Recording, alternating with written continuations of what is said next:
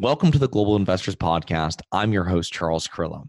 And the Global Investors Podcast is focused on helping international investors invest into U.S. real estate. I started my real estate investing career in 2006 when I purchased a three unit multifamily property. And over the next few years, I built that to 11 units and I self managed all of them for about six years.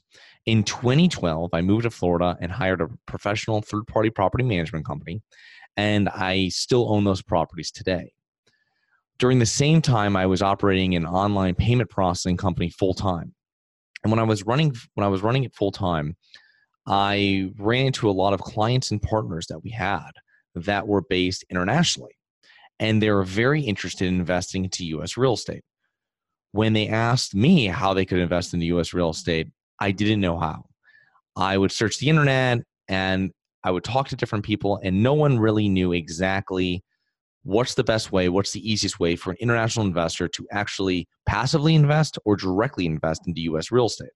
So when we started syndicating properties, I thought I would start the Global Investor podcast, and it would be an instructional weekly podcast that would help international investors learn from seasoned real estate professionals about how to invest successfully into US real estate. I designed the format to be 25 to 35 minutes long and we would in, we would interview everybody from brokers, lenders, property managers, CPAs, attorneys, uh, pretty much anyone that was involved with US real estate and with foreign investors. And what we have done is that over the next uh, following episodes, we interview all of these professionals, and you can easily find which episode fits for what you're looking for information on. Now, bear with me for the first dozen or so episodes.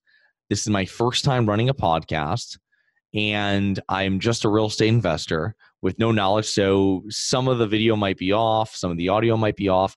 But after about the 20th episode, I really get the hang of it, and I believe it flows a lot, a lot more.